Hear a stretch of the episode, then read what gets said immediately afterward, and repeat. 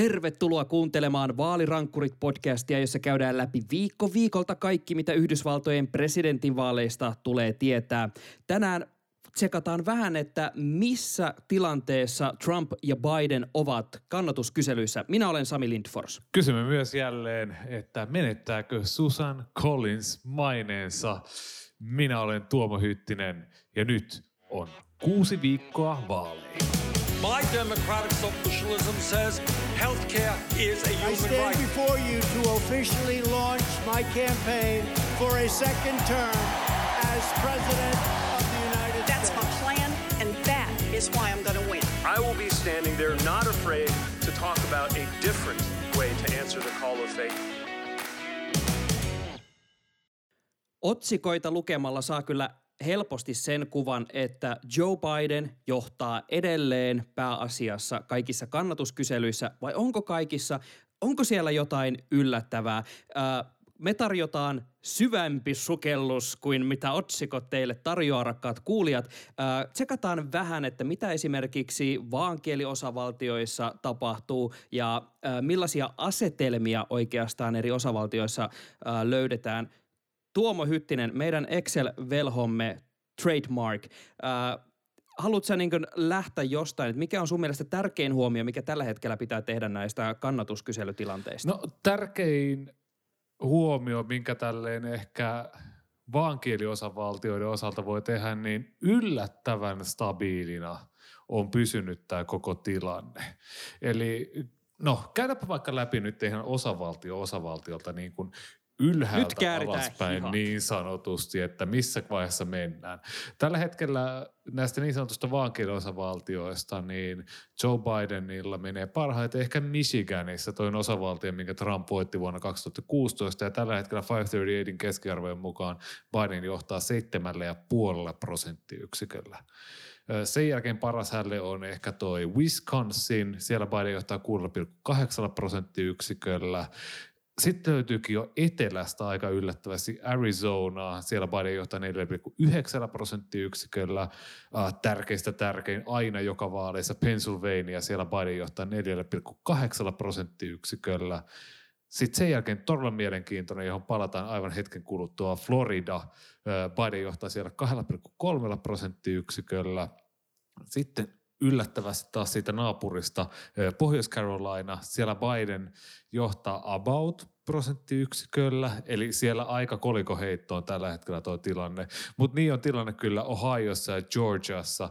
Ohiossa, jonka, jonka Trump voitti siis kahdeksalla prosenttiyksiköllä neljä vuotta sitten, niin hän johtaa siellä enää reilulla prosenttiyksiköllä 538 keskiarvojen mukaan.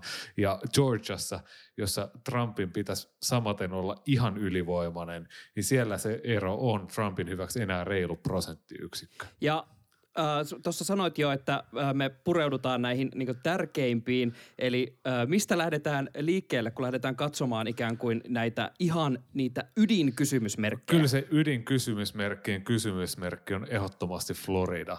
Ö, Siellä tuossa, mitähän tässä olisi, reilu kuukausi silleen, se oli heinä-elokuun vaihetta, kun siellä Joe Biden taisi hetkellisesti johtaja jollain tyyliin seitsemällä prosenttiyksiköllä ja silloin analyytikot kyseli tai tämmöiset vähemmän tietävät niin kuin meikäläinen, että oliko tämä nyt tässä, että ilman Floridaa Trump ei tule voittamaan. Viimeinen republikaani, joka on voittanut Valkoisen talon paikan ilman Floridaa, oli Calvin Coolidge muistaakseni vuonna 1924, eli semmoinen melkein sata vuotta sitten. Niin tota, Muistan kuin eilisen. Muistan kuin eilisen, mutta tuota, silloin, silloin sitten sellaiset paremmin tietävät ihmiset, kuten esimerkiksi 538 Nate Silver sanoi, että hei, muistakaa nyt, että kyseessä on Florida. Kukaan ei tiedä, mitä Floridassa tapahtuu. Ja nyt se keinu on tosiaan heilahtanut silleen, että, että 5 prosenttiyksikköä on tultu sieltä huipusta ja alaspäin. Ja tällä hetkellä se on käytännössä aika kolikoheitto tuo Floridakin. Mun mielestä tätä niin Floridan tilannetta ihan noin yleensä, äh, jos sattuu seuraamaan, niin täytyy aina pitää mielessä se vanha kunnon kuuluisa Florida man, eli se paikallinen mies Floridasta. Äh, jos, googla, jos ei siis ole tuttu tämä koko meemi, niin googlatkaa vaan Florida Man ja löydätte siis yhtä sun toista hauskaa. Ja se tavallaan mun mielestä kuvastaa hyvin niin Floridaa äh, just äänestyskäyttäytymisen suhteen, että kukaan ei ikinä tiedä missään elämän tilanteessa, mitä Florida Man oikein seuraavaksi tekee. Ja se tekee, että se meemi kävelee mun mielestä käsikädessä aika hyvin äh, sen suhteen, että äh, miten tämä tilanne jotenkin tuntuu elävän näissä kannatuskyselyissä. Kyllä ja sitten ihan tälleen kuin reaalimaailmaa ajatellaan, että tulee tuolta meemitasolta Sami pari pykälää tänne niin kuin oikeita elämää kohti. en halua. niin, niin jos mietitään, että Floridassa kuitenkin aikamoinen semmoinen ikääntyneiden väestö, jotka lähtökohtaisesti jo äh, Donald Trumpia haluaa äänestää. Mutta korona-aika, jos he haluaa äänestää ja pysyä hengissä, he ehkä tekee sen postitse paitsi että Trump on tässä koko ajan puhunut, että postiäänestykseen ei kannata luottaa, että menkää mieluummin sinne uurnille. Ja tämä alkaa ja näkyy sitten mielipidemittauksessa, että, että kannattaa, ei ehkä ihan mielellään sitten äänestetä postitse, mikä saattaisi hyödyttää demokraatteja. Ja sen lisäksi Floridassa on aika iso tämmöinen espanjankielisten vähemmistö, joista kukaan ei oikeasti tiedä, että mitä hittoa ne tekee missäkin vaaleissa, niin tämä Florida on kyllä semmoinen, että me, me ei oikeasti tiedetä yhtään, mitä siellä tapahtuu. Tähän liittyen on pakko neppailla. Tuoreessa 538 podcastissa käydään läpi juurikin tätä Hispanics-demografiaa, eli espanjankielisten tätä tämmöistä arvaamattomuutta, sillä se porukka on todella, uh, niin kuin, no siis todella erilaista, niin kuin, uh, miten se nyt sanoisi, tässä siis yritetään vääntää esimerkkejä ihan pelkästään jo sillä, miten äh, pelkästään kuubalaisia, jotka ovat aikoinaan saapuneet Floridaan, äh, ovat jakautuneet ihan niin kuin todella moneen leiriin. Ja aikoinaan joskus 50-60-luvulla, kun äh, kuubalaisia alkoi saapua maahan, niin he olivat todella progressiivisia – äh, tosi pitkään, kunnes vuonna 2016 Snap äh, yhtäkkiä Trump vei täysin kannatuksia. He ovat nytkin pääasiassa Trumpin puolella, mutta sitten äh, niin heistäkin on haarautunut väkeä eri, esimerkiksi eri uskontokuntien mukaan, äh, josta kukaan ei oikeastaan enää osaa arvata, että miten se vaikuttaa äänestyskäyttäytymiseen. Ja sitten myös esimerkiksi Meksikosta, äh, vaikka Arizonaan muuttavat ihmiset, niin ajattelevat maailmasta aivan eri tavalla. Joten sitten kun näissä kannatuskyselyissä monesti äh, pistetään koko tämmöinen demografia yhteen pakettiin Hispanics – niin se tarkoittaa, että tämä mittaustulokset on niin arvaamattomia, että tuossa podcastin videoversiota katsoessa Nate Silver nojasi naamaansa ja totesi, että tämä on niinku just se syy, että kun ei ole parempaa tapaa ikään kuin mitata, kun vaan laittaa tämmöinen yksi paketti nimeltä Hispanics, niin sitten se virhemarginaali on yleensä vähintään joku 10 prosenttiyksikköä suuntaansa, vaan sen takia, että se on niin epämääräinen, oto, tai tavallaan aina se otos on vaan tosi epämääräinen. Joo, ja kun katsellaan että karttaa, että meillä on tämmöinen uh, 270 to winin tämmöinen konsensuskartta, mistä me ollaan vähän kautta, että mitkä on niin kuin turvallisia demokraattiosavaltioita ja mitkä on turvallisia demokraat, äh, republikaaniosavaltioita ja sitten mitkä on näitä äh, kolikon heitto- tai taistelutanner-osavaltioita, missä äh, Biden ja Trump oikeasti rupeaa tappeleen. Niin äh, siellä esimerkiksi vaikka Pennsylvaniassa – Bidenin johto siellä on 4,8 prosenttiyksikköä, niin se on tämmöinen, mitä sen sanoisi, leaning democratic, tämmöinen vaaleansininen, että sinne, sinne progressiivisen porukka niin kuin, suunnel, niin kuin suuntaa sinne päin. Ja melkein niin kuin prosenttiyksikön kymmenyksilleen sama on Arizonassa, että Bidenin johto on se 4,9 prosenttiyksikköä, mutta tässä 270 winning kartassa se on silti tämmöinen taistelutanner, vaikka se ero on siellä miltei täsmälleen sama. Niin tämä vaan kertoo tosiaan siitä, että se espanjankielisten väestö, niin sitä on tosi, tosi, tosi, tosi vaikea mitata.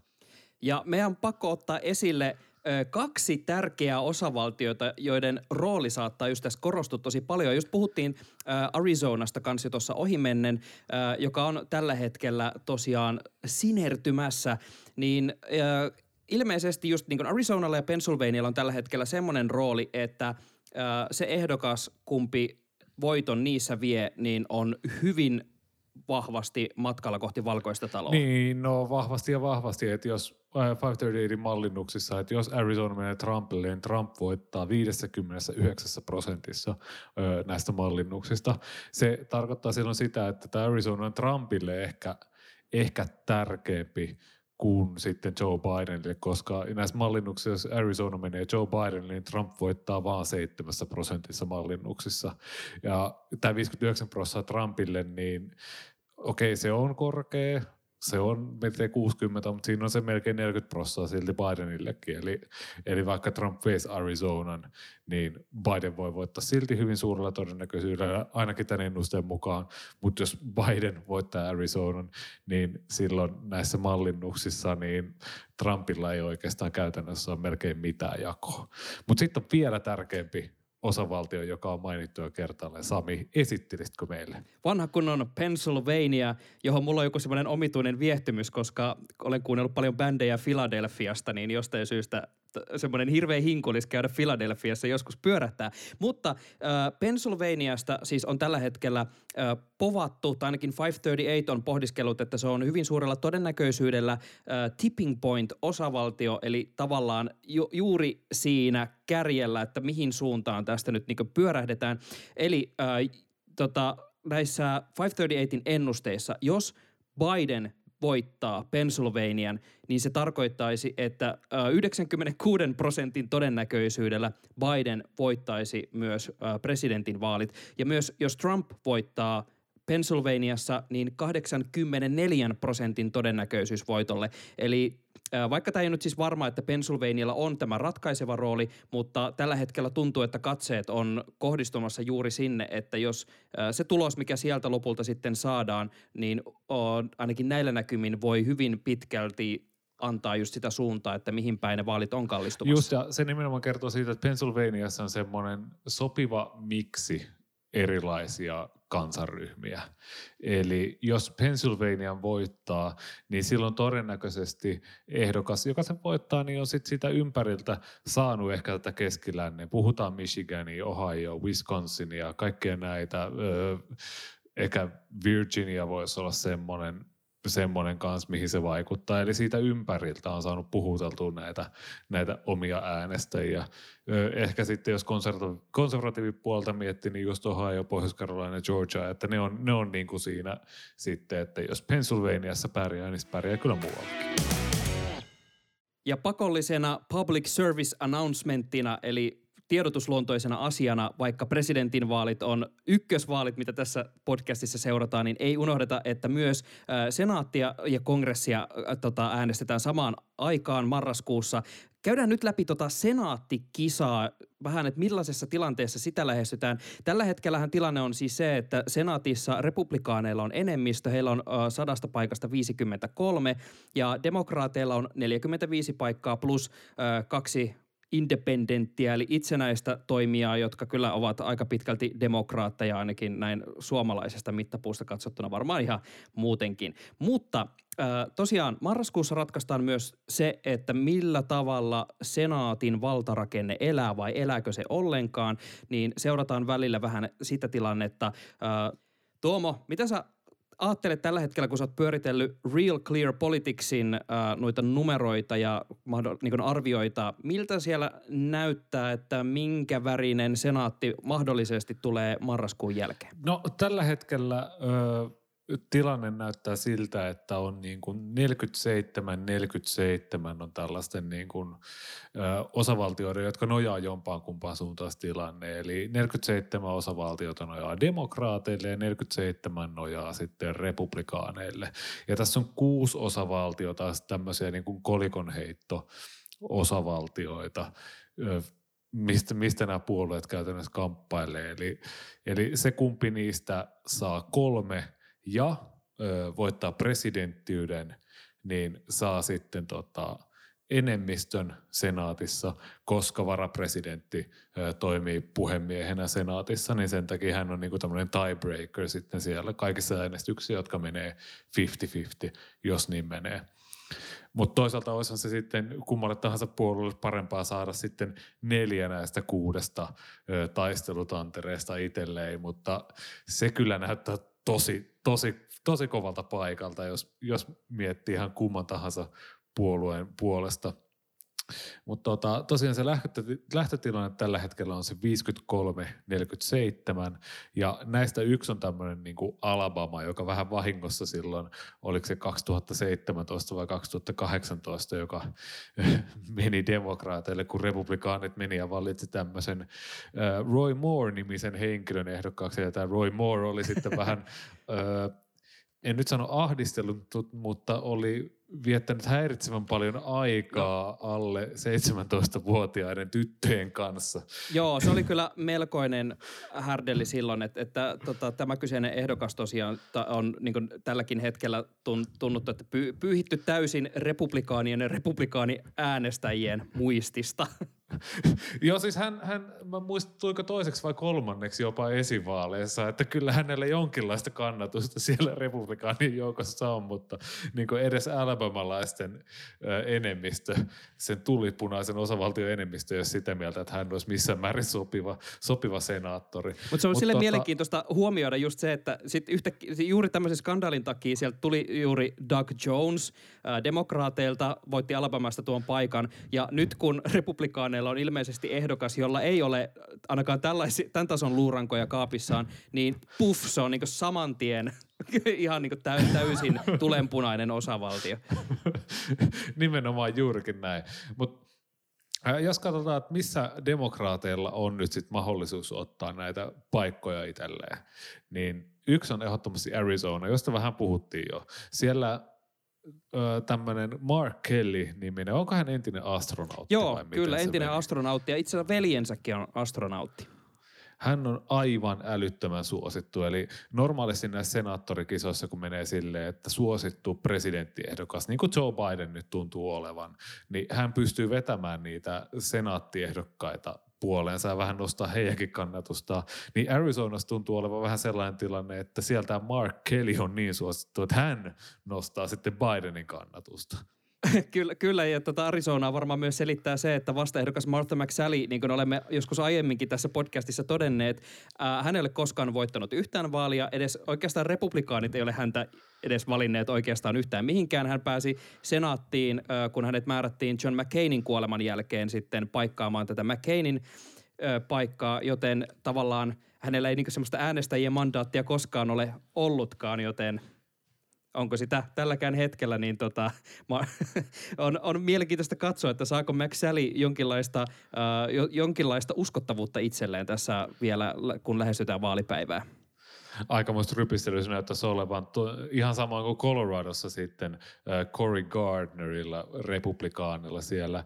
Siellä on tämmöinen, tota, jotkut saattaa demokraattia esivallissa muistaakin John Hickenlooperin, joka on sitten viemässä siellä aika hyvin. Äh, Real Clear Politicsilla ei ollut oikein minkäännäköisiä äh, mielipidemittauksia tästä Hickenlooperin ja Cory Gardnerin erosta.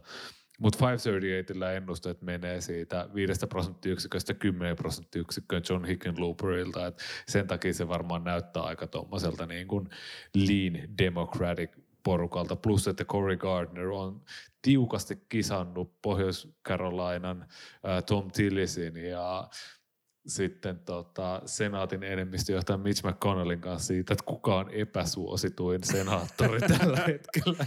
Joo, se on varmaan aika haastavaa, kun äh, John Hickenlooperin taustahan on, että äh, hän on ollut äh, Detroitin pormestari ja sitten hän oli muistaakseni myös ihan niin osavaltiossa kuvernöörinä pitkään sitten tuolla Coloradossa ja käsittääkseni on siis niin kuin, jos ei, ei nyt ehkä semmoinen niin juhlittu hahmo, mutta kuitenkin varsin suosittu ja häntä pidetään sellaisena varsin niin pragmaattisena ja ihan hyvänä johtajana. Että häntä voisi ehkä kuvailla vähän semmoiseksi tavallaan Coloradon Jan Vapaavuoreksi, että semmoinen hahmo, että aika jämpti oloinen tyyppi, että tota, sille en oikein tunne tai tiedä, mutta peukku, peukku ylös. Ja sitten taas kun vastaehdokas on Corey Gardner, jolla on ollut ehkä tämä julkisuuskuva hieman hankalahko, niin äh, joutuu tekemään todella siis töitä Hickenlooperia vastaan.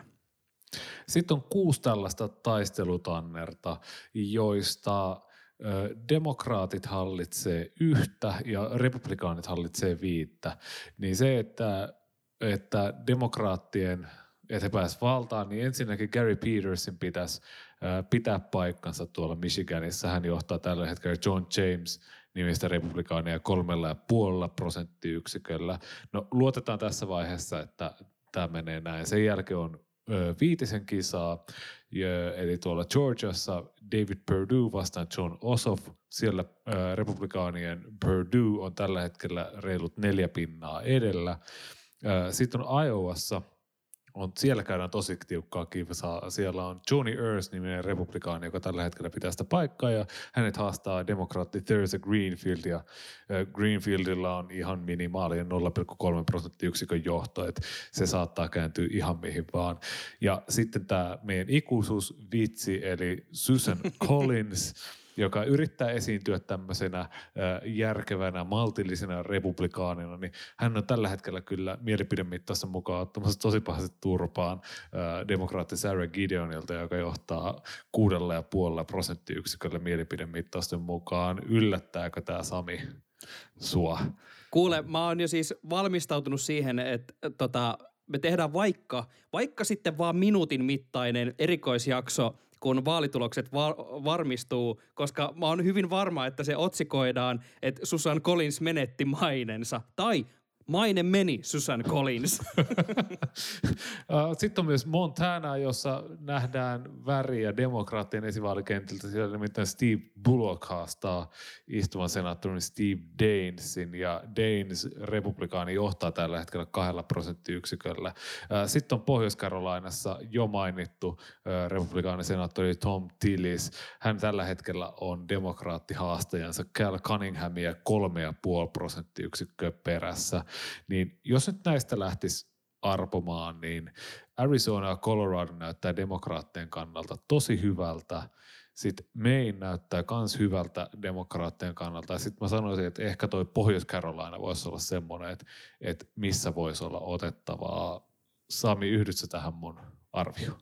Joo, kyllä niin kuin, tota, mitä vähän tuossa googlettelin just näiden osavaltioista, se, kun laittaa aina vaan osavaltio ja Senate race ja sitten vaan katsoo, että mitä paikalliset mediat tarjoaa, niin juuri tuo analyysi, mitä äsken annoit, niin jotenkin vastaa kyllä hyvin siis sitä, että millä tavalla – kun paikalliset lehdet aina säännöllisin väliajoin antaa analyysejä, niin juuri kyseisissä osavaltioissa tuntuu, että tällä hetkellä niin varsinkin republikaaneilla voi hikoiluttaa jonkin verran. Siellä esimerkiksi on just tätä tämmöistä Trumpin ajan painolastia, että on lähdetty Trumpin kelkkaan, niin sitten saattaa äh, tavallaan sitä kautta on tullut takkiin. Tai sitten on vaan siis semmoisia ehdokkaita, jotka on jollain ihan muuten ö, erikoisella käytöksellä on onnistunut jollain tavalla jotenkin horjuttamaan semmoista tietynlaista ase- asemaa äänestäjien keskuudessa, mikä heillä on ollut. Kyllä ja siis mun ymmärryksen mukaan senaattorit on, heitä nähdään niin kuin paljon itsenäisempänä toimijana, toimijana kuin presidentit tai oikeastaan ketä muuta. Se on hirveän paljon lähempänä sitä oman osavaltionsa äänestäjäkuntaa, että he on äänestänyt sinne niin kuin tietynlaisen henkilön, joka edustaa tietynlaista poliittista linjaa. Esimerkiksi Susan Collins on just siinä maltillisena republikaana, samoin Tom Tillis on semmoisena maltillisena republikaana ja samoin Cory Gardner lähtenyt sinne messiin. No sitten Tom Tillis ja Cory Gardner on lähtenyt tällaiselle full Tea Party republikaanit, ku, no melkein kuuanon linjalle niin kuin, täysillä lähtenyt sinne sekoilemaan ja nyt äänestäjät on silleen, me ei oikeastaan haluttu tätä. Susan Collins taas yrittää esiintyä sellaisena maltillisena, mutta sitten hän äänestää todella suuren osan aikaa niin kuin kaikkein, kaikkein Trumpin mielitekojen mukaan, niin se, se itsenäisyys on vähän karissu siinä. Ja yksi asia, minkä mä haluaisin tuolta nostaa tuolta republikaaneihin nojaavalta, on tosi mielenkiintoinen Etelä-Carolina. Siellä ö, Trumpin lemmikki Lindsey Graham, hän on joidenkin mielipidemittausten mukaan tasoissa tämmöistä Jamie Harrison nimistä demokraattia vastaan kaveri, josta en ole koskaan kuullutkaan, mutta jos Lindsey Graham on pulassa, niin voi pojat, voi pojat, se kyllä kertoo siitä, että, että niin kuin Etelä-Carolinan kaltaisessakaan niin republikaanin osavaltiossa, niin ei sieltä niin kuin tästä Trumpin sylikoira, niin kuin siihen sylikoira settiin lähettäisiin messiin, niin siitä ei ihan hirveästi digata. Jos ajattelee, että Graham on voittanut kuitenkin osavaltion aikoinaan tyyli jollain 16 prosenttiyksikön erolla, että se on niin kuin ollut hänen tonttiaan. Ja sitten jostain putkahtaa joku tällainen Jamie Harrison, piti itsekin mennä itse asiassa nyt googlaamaan apua, että kuka tyyppi tämä on. Ja tota, onko tämä Jamie Harrison nyt osa juuri tätä tämmöistä niin demokraattien progressiivista porukkaa vai onko ihan väärässä? Ja mulla ei itse asiassa ole kaverista niin kuin minkäännäköistä havaintoa. Et kuulostaa tämmöiseltä hyvin, hyvin geneeriseltä demokraattiehdokkalta niin nimen puolesta. Mutta jos vielä lähdetään tuollaiselle niin full potentiaalinen sekoilulinjalle, niin Georgian äh, toisen senaattorin paikka. Siellä on siis tämmöinen special election, koska siellä edellinen senaattori luovutti paikkansa joulukuussa ja siellä nyt Kelly Loeffler niminen republikaani hoitaa sitä, niin ja jostain kumman syystä siellä ei järjestetty esivaalia näille ehdokkaille. Oliko liian vähän aikaa, että tuli vähän yllätyksenä vai mikä tämä homma nyt on.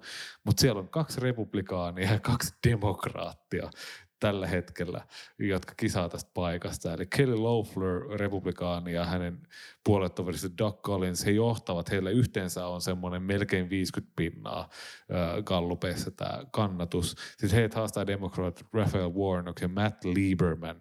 Ja äh, siis tosiaan Loefflerilla ja Collinsilla on johto, eli jos he saavat niin kuin, jos, he, jos he molemmat pysyvät kisassa – että kumpikaan ei luovuta ennen vaalipäivää, niin silloin saattaa hyvinkin olla, että jos demokraatit saa keskitettyä äänensä jommalle kummalle ehdokkaalle, Raphael Warnockille tai Matt Liebermanille, niin sieltä voidaan ehkä tulla ohi. Mutta siis tässä todennäköisesti käy silleen, että kukaan ei saa yli 50 prosenttia äänistä, sitten tulee tämmöinen niin head-to-head-kamppailu ja sitten tämä senaatin paikka ää, ratkaistaan vasta sitten lähempänä joulua. Kaiken takana on twiittiosiossa. Pureudutaan tällä kertaa äh, historian tuuliin ja myös kansalaisoikeuksien vaatimiseen, joka on myös ihan relevantti keskustelun aihe. Mutta 98 vuotta sitten, vuonna 1922, juuri näinä päivinä New Yorkissa – oli rähinä päällä, siis täysi rähinä, kahdeksan päivää. No, luetaan twiitti. Tämä tulee, tämä tulee käyttäjältä nimeltä Marina Amaral, ja hän twiittasi, On this day in 1922, uh, the Straw Hat Riot begins in New York City as people protest the right to wear straw hats beyond the accepted end date of September 15. Eli vuonna 1922 alkoi olkihattu kapina uh, New Yorkissa koska ihmiset halus saada oikeuden pitää olkihattuja myös syyskuun 15. päivän jälkeen, mikä oli ö, paikallisissa säännöissä kiellettyä. Tuomo, mikä olisi tällainen vastaava, ö, ö, miten sen sanoisi, ehkä vaatekappale tai joku tämmöinen pieni asia, minkä, mihin, minkä takia sä olisit valmis lähtemään kaduille riehumaan? Esimerkiksi se, että saisit sä puhdistaa silmälasit kello kahdeksan jälkeen illalla. Kyllä mä varmaan lähtisin siitä, että jos kiellettäisiin äh, tällaisten nuorisokenkien eri tennareiden käyttö yli kolmekymppisiltä, mitä varmaan sellaiset tietyt, tietyt äh, hy, hyvien tapojen nimeen vannomat, van, vanhemmat rouvashenkilöt voisivat ainakin minun kuvitelmissani paheksua tälle yleisesti, niin kyllä se olisi varmaan semmoinen, että lenkkarit tulee ja kadulle kävelemään. Mutta nyt kun mä, nyt kun mä Sami katon tota, tota kuvaa ja tota vuosilukua, niin Tuohan näyttää vähän tuommoiselta niin all male protestilta, että onkohan tämä joku reaktio siihen, että naiset sai kaksi vuotta ennen tätä äänioikeuden ja miehet on lähtenyt tonne silleen, että minun hattuani ette vie. Itto vie, että minulla on nämä minun oikeudet. Kyllä tämä siis näyttää hyvin pitkälti semmoiselta äh, tota, hauraan valkoisen heteromiehen protestilta, joka tota, tämmöinen, miten sanoisi, miehuuden menettämisen pelko jotenkin eskaloitui juurikin näissä olkihattujen muodossa. Siis mieti, tänä päivänä meillä on Black Lives Matter mielenosoitukset, joissa vaaditaan ihmisoikeuksia ja va, niin vastaavia mielenosoituksia on ollut siis vuosikymmeniä. Ja meanwhile white people siellä marssitaan kadulle, jotta saadaan pitää olkihattuja. Onhan tämä vähän niin kuin nämä nykypäivän maskiprotestit silleen, että mustat miehet katsoo, että oh shit, here we go again. Kiitos, että kuuntelette Vaalirankkurit podcastia ja muistutuksena, että mistä tahansa applikaatiosta meitä kuuntelettekin, niin käykää ihmeessä äh, klikkaamassa sitä tilaa-nappulaa, niin saatte aina tiedon uudesta jaksosta, kun semmoinen kuulottimiinne on tarjolla ja käykää ihmeessä myös tägäilemässä meidän Twitterissä at Tuomo Hytti, at Sami Lindfors, at Vaalirankkurit. Aina kun teillä on kommentoitavaa tuoreista jaksoista tai Yhdysvaltojen politiikan tilanteesta ylipäänsä, niin käydään yhdessä keskustelua. Olit sitten yli 30 lenkkarin pitäjä tai alle 30 olkihatun pitäjä. Kuuntele meitä kerro meistä kaverille, me emme tuomitse, vaikka pitäisit mitä päälläsi, kun meitä kuuntelet. Ensi viikolla vaalirankkurit lähtee syvään päähän ja kertoo, mitä Tucker Carlsonilla on sanottavana.